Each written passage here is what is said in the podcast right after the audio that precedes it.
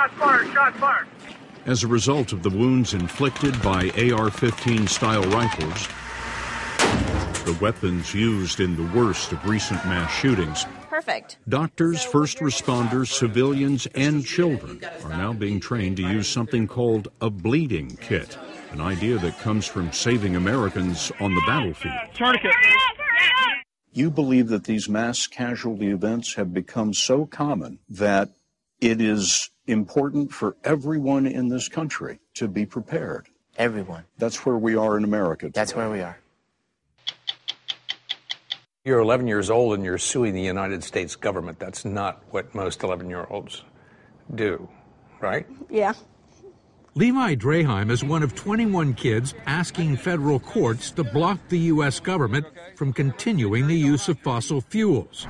They say it's causing climate change, and they've amassed 50 years of evidence that's already forced the government to make some remarkable admissions. So you've got them with their own words. It's really the clearest, most compelling evidence I've ever had in any case I've litigated in over 20 years. I'm Steve Kroft. I'm Leslie Stahl. I'm Scott Pelley. I'm Anderson Cooper. I'm Sharon Alfonsi. I'm Bill Whitaker. Those stories tonight on 60 Minutes. What's your next adventure? Everyone deserves a chance to do what they love. Pacific Life helps you reach financial goals while you go after your personal ones. Plans change over time, and your financial solutions can too. Pacific Life has a variety of financial solutions that can help you complement your life goals and passions while managing the uncertainties. Backed by more than 150 years of experience, you can count on Pacific Life to be there so you can go out and keep living your best life. Pacific Life is one of the most dependable and experienced insurers in the industry and has been named one of the 2019 world's most ethical companies by the Ethisphere Institute. The freedom to go after whatever is next for you? That's the power of Pacific. Ask a financial professional about how Pacific Life can help give you the freedom to do what you love, or visit www.pacificlife.com. The mass shooting this past April at a California synagogue has something in common with the deadliest massacres the AR 15 semi automatic rifle. Variations of the AR 15 were used to kill at two New Zealand mosques, a Pittsburgh synagogue, Texas church, a Las Vegas concert, Marjory Stoneman Douglas High School in Florida, and Sandy Hook Elementary School.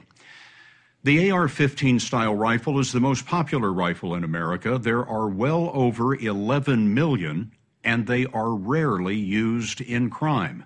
Handguns kill far more people. But as we first reported last November, the AR 15 is the choice of our worst mass murderers.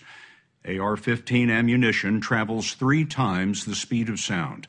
And tonight, we're going to slow that down so you can see why the AR 15's high velocity ammo is the fear of every American emergency room.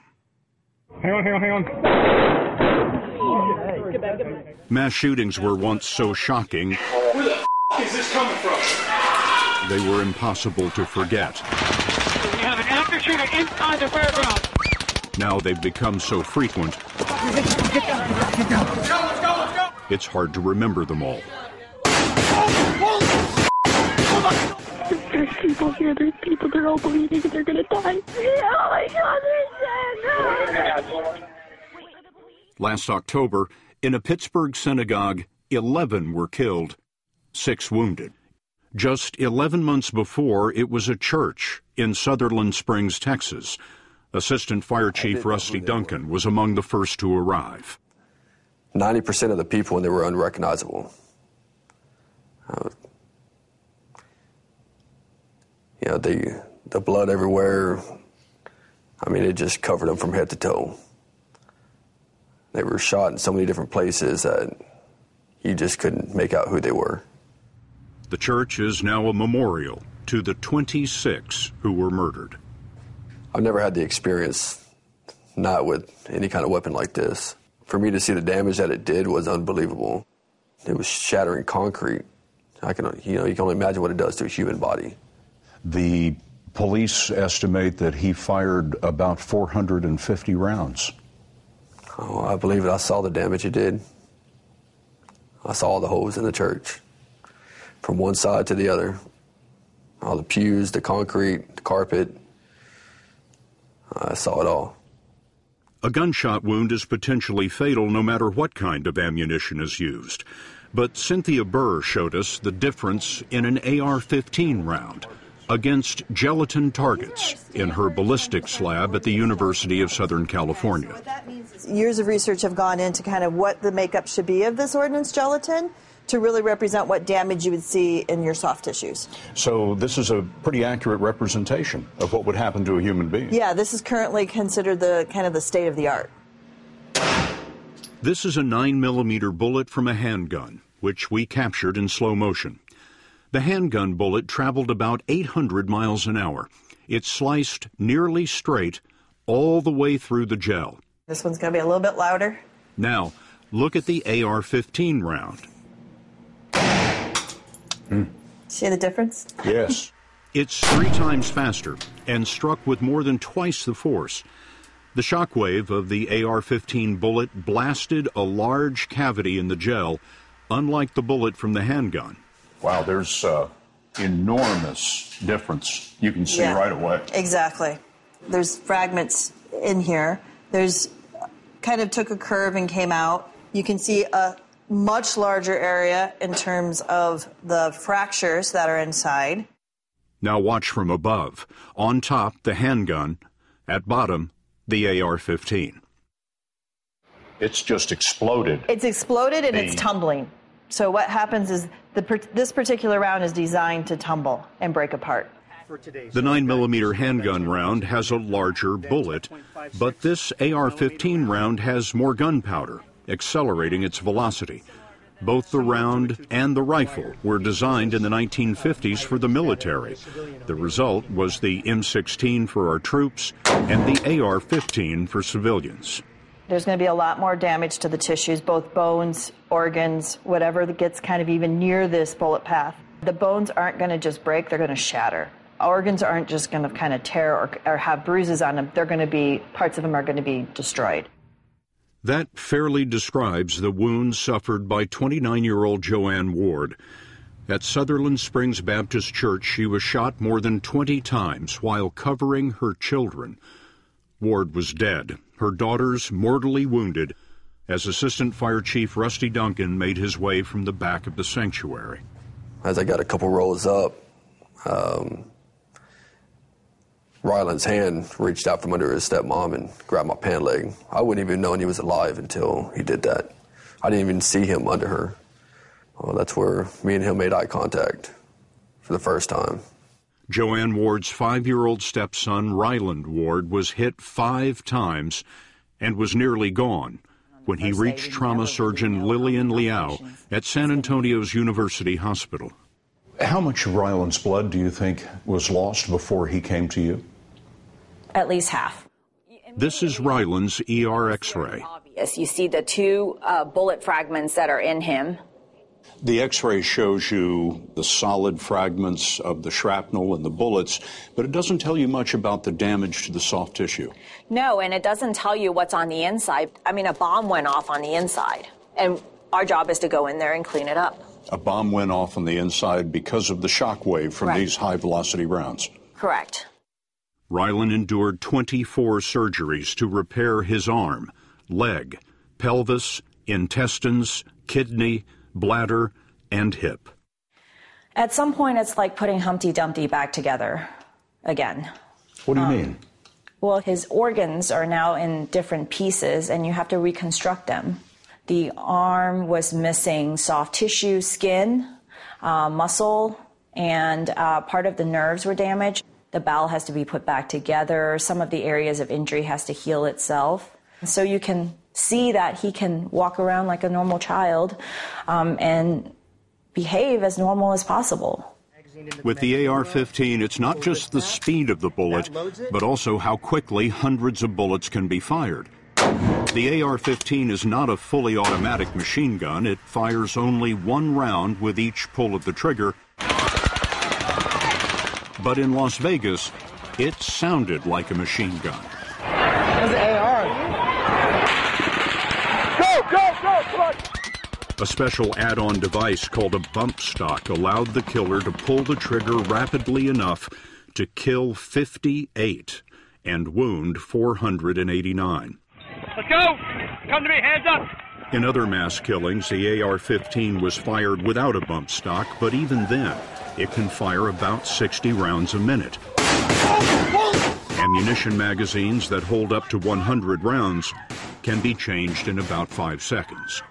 I remember hearing the gunshots go off and being so nervous and scared, and all of a sudden I felt something hit me You'd been shot how many times? four times.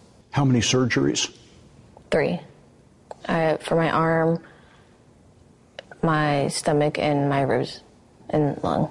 In February of 2018, 17 year old Maddie Wilford was at school, Marjory Stoneman Douglas High School in Parkland, Florida. 17 were murdered, 17 wounded. And I just remember thinking to myself, "Mm, like, there's no way, like, not me, please, not me. I don't want to go yet. Her uh, vital signs were almost non existent. She looked like all the blood had uh, gone out of her body. She was in a state of deep shock. Paramedic Laz Ojeda saved Maddie Wilford in part because Broward County EMS recently equipped itself for the battlefield wounds that the AR 15 inflicts. We carry active uh, killer kits in our uh, in our rescues. Active killer kits? Yes. What is that? That is a kit that has uh, five tourniquets, five uh, decompression needles, five uh, hemostatic agents, five uh, emergency trauma dressings. Dr. Peter Antevy, Broward County Medical Director, told us today's wounds demand a new kind of training.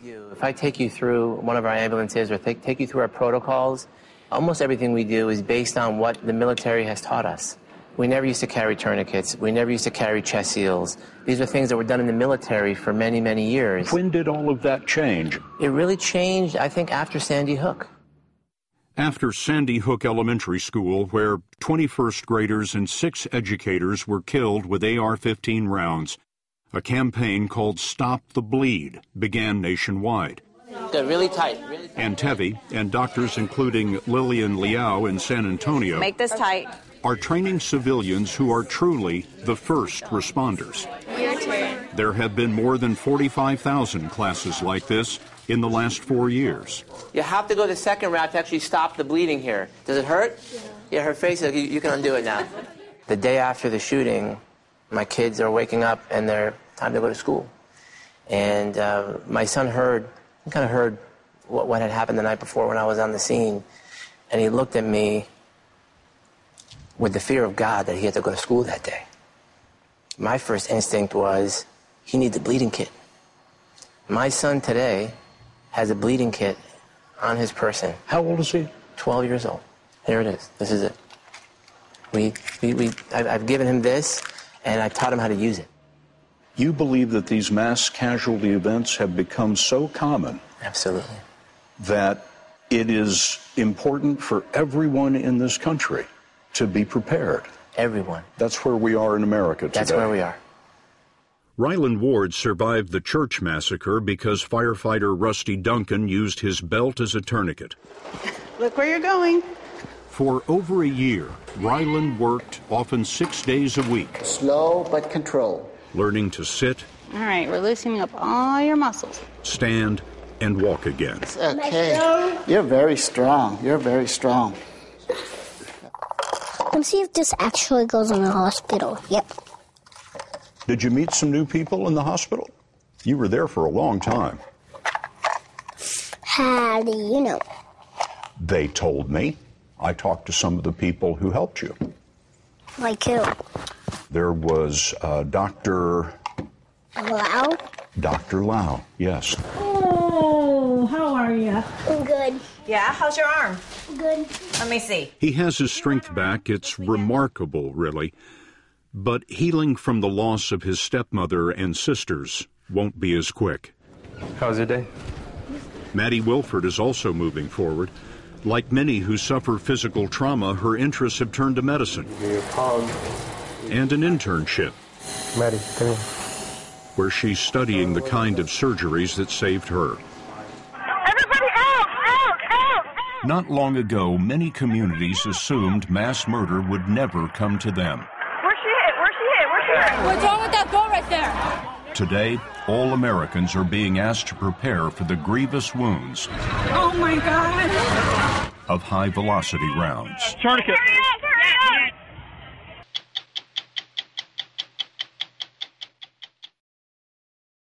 Of all the cases working their way through the federal court system, none is more interesting or potentially more life changing than Juliana versus the United States.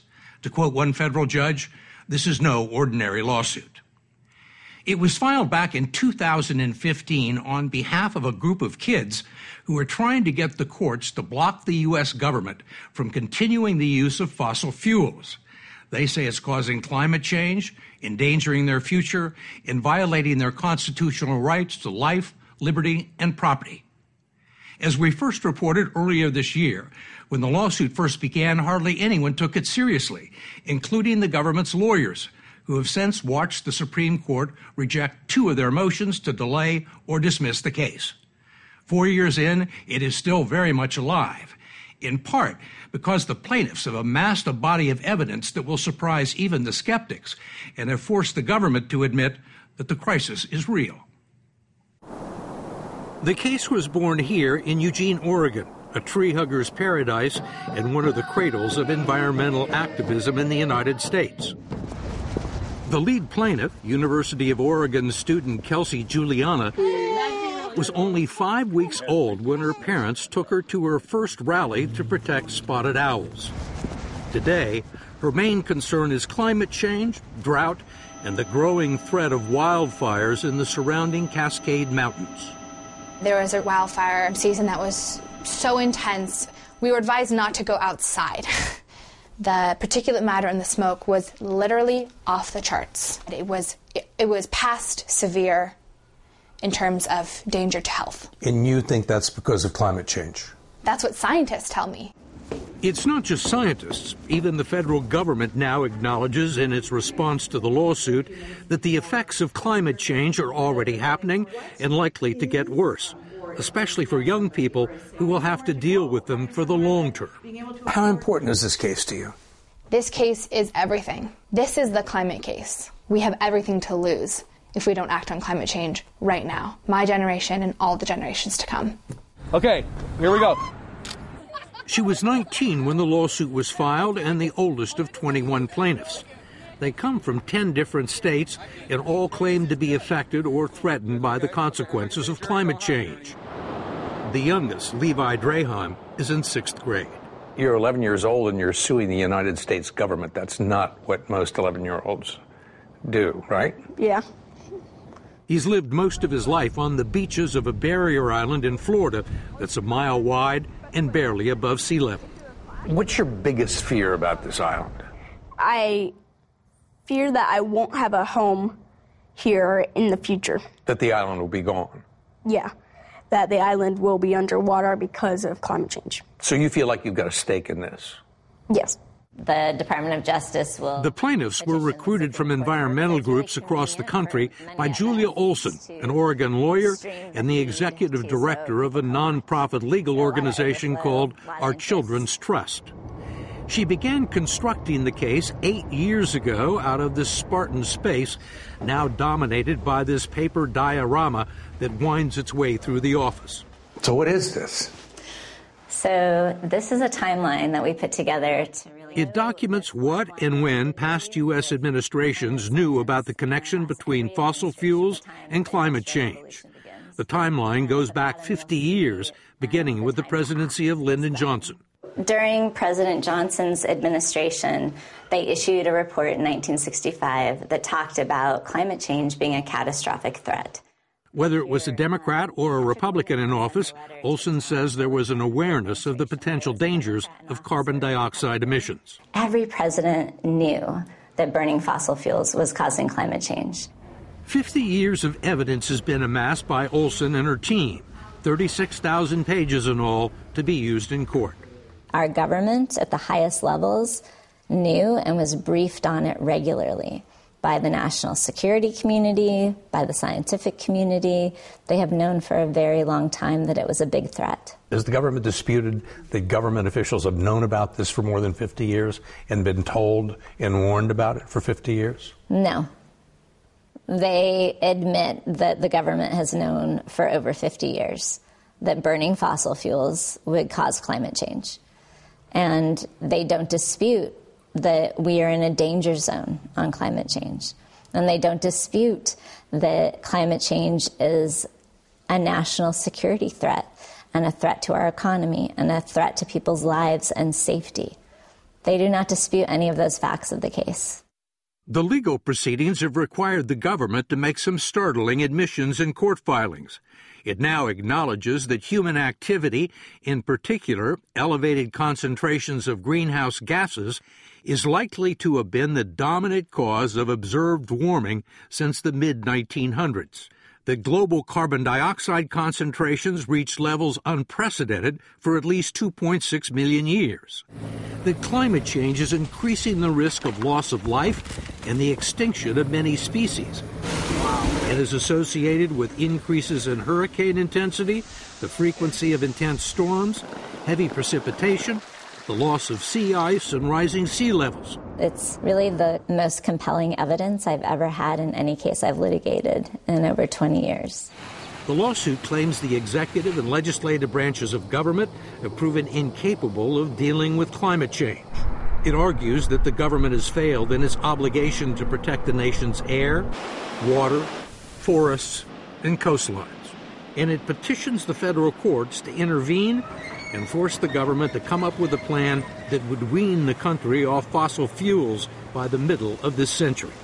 You're just saying do it, we don't care how. Do it well and do it in the time frame that it needs to be done. You're talking about a case that could change the economics in this country. For the better. Well, you say it changes the economy for the better, but other people would say it would cause huge disruption. If we don't address climate change in this country, economists across the board say that we are in for economic crises that we have never seen before. The lawsuit was first filed during the final years of the Obama administration in this federal courthouse in Eugene. Did they take this case seriously when you filed it? I think in the beginning they thought they could very quickly get the case dismissed. In November 2016, a federal judge stunned the government by denying its motion to dismiss the case and ruling it could proceed to trial. In what may become a landmark decision, Judge Ann Aiken wrote, Exercising my reasoned judgment, I have no doubt that the right to a climate system capable of sustaining human life is fundamental to a free and ordered society. Federal judge ever said that before? No judge had ever written that before. The opinion was groundbreaking because the courts had never recognized a constitutional right to a stable climate. That's a big stretch for a court. Ann Carlson is a professor of environmental law at UCLA. Like almost everyone else in the legal community, she was certain the case was doomed. There's no constitutional provision that says that the environment should be protected. Why is the idea that the people of the United States have a right to a stable environment such a radical idea? Well, I think that Judge Aiken actually does a very good job of saying it's not radical to ask the government to protect the health and the lives and the property of this current generation of kids. Look, if you can't have your life protected by government policies that save the planet, then what's the point of having a constitution? How significant is this case? Well, if the plaintiffs won, it'd be massive, particularly if they won what they're asking for, which is get the federal government out of the business of in any way subsidizing fossil fuels and get them into the business of dramatically curtailing greenhouse gases in order to protect the children who are the plaintiffs in order to create a safe climate. That would be enormous so enormous that the Trump administration, which is now defending the case, has done everything it can to keep the trial from going forward. It's appealed Judge Aiken's decision three times to the Ninth Circuit Court in California and twice to the Supreme Court. Each time, it's failed. They don't want it to go to trial. Why? Because they will lose on the evidence that will be presented at trial. And that's why they don't want one. That's why they don't want one. They know that once you enter that courtroom and your witnesses take the oath to tell the truth and nothing but the truth, the facts are facts and alternative facts are perjury. And so all of these claims and tweets about climate change not being real, that doesn't hold up in a court of law. The Justice Department declined our request for an interview, but in court hearings, in briefs, it's called the lawsuit misguided, unprecedented, and unconstitutional.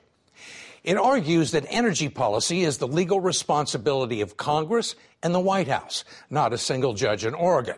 And while climate change is real, it's also a complicated global problem that was not caused and cannot be solved by just the United States government. In other words, it's not responsible. Why is the federal government responsible for global warming? I mean, it doesn't produce any carbon dioxide. How are they causing it? They're causing it through their actions of subsidizing the fossil fuel energy system, permitting every aspect of our fossil fuel energy system, and by allowing for extraction of fossil fuels from our federal public lands. We are the largest oil and gas producer in the world now because of decisions our federal government has made. What about the Chinese government? What about the Indian government? Clearly, it's not just the United States that has caused climate change, but the United States is responsible for 25% of the atmospheric carbon dioxide that has accumulated over the, the many decades. Julia Olson is confident they're going to prevail in court. Ann Carlson and most of the legal community still think it's a long shot. But she says she's been wrong about this case every step of the way. Courts have asked governments to do bold things. The best example would be Brown versus Board of Education, when the court ordered schools to desegregate with all deliberate speed. So there have been court decisions that have asked governments to do very dramatic things. This might be the biggest. You've been stunned by how far this case has gotten. Well, Why I- has it gotten so far? I think there are several reasons this case has actually withstood motions to dismiss. I think the first is that the lawyers have crafted the case in a way that's very compelling. You have a number of kids who are very compelling plaintiffs who are experiencing the harms of climate change now and will experience the harms of climate change much more dramatically as they get older. I think the hard question here is the law. The latest oral arguments in Juliana versus the United States were heard earlier this month in Portland, but whatever happens next will certainly be appealed. 2,000 miles away, in the aptly named town of Rayne, Louisiana, the family of one of the plaintiffs, 15 year old Jaden Foytlin, is still rebuilding from the last disaster in 2016 that dumped 18 inches of rain on Rayne in southern Louisiana in just 48 hours. That's just something that shouldn't happen. You can't really deny that climate change has something to do with it, and you can't deny that it's something that we have to pay attention to. I'm not sure if most of Louisiana, of southern, of South Louisiana, is going to be here. That's just a really big worry of mine. For the foreseeable future, it's impossible to predict when and how the storms and the lawsuit are likely to end. I'm Leslie Stahl. We'll be back next week with another edition of 60 Minutes.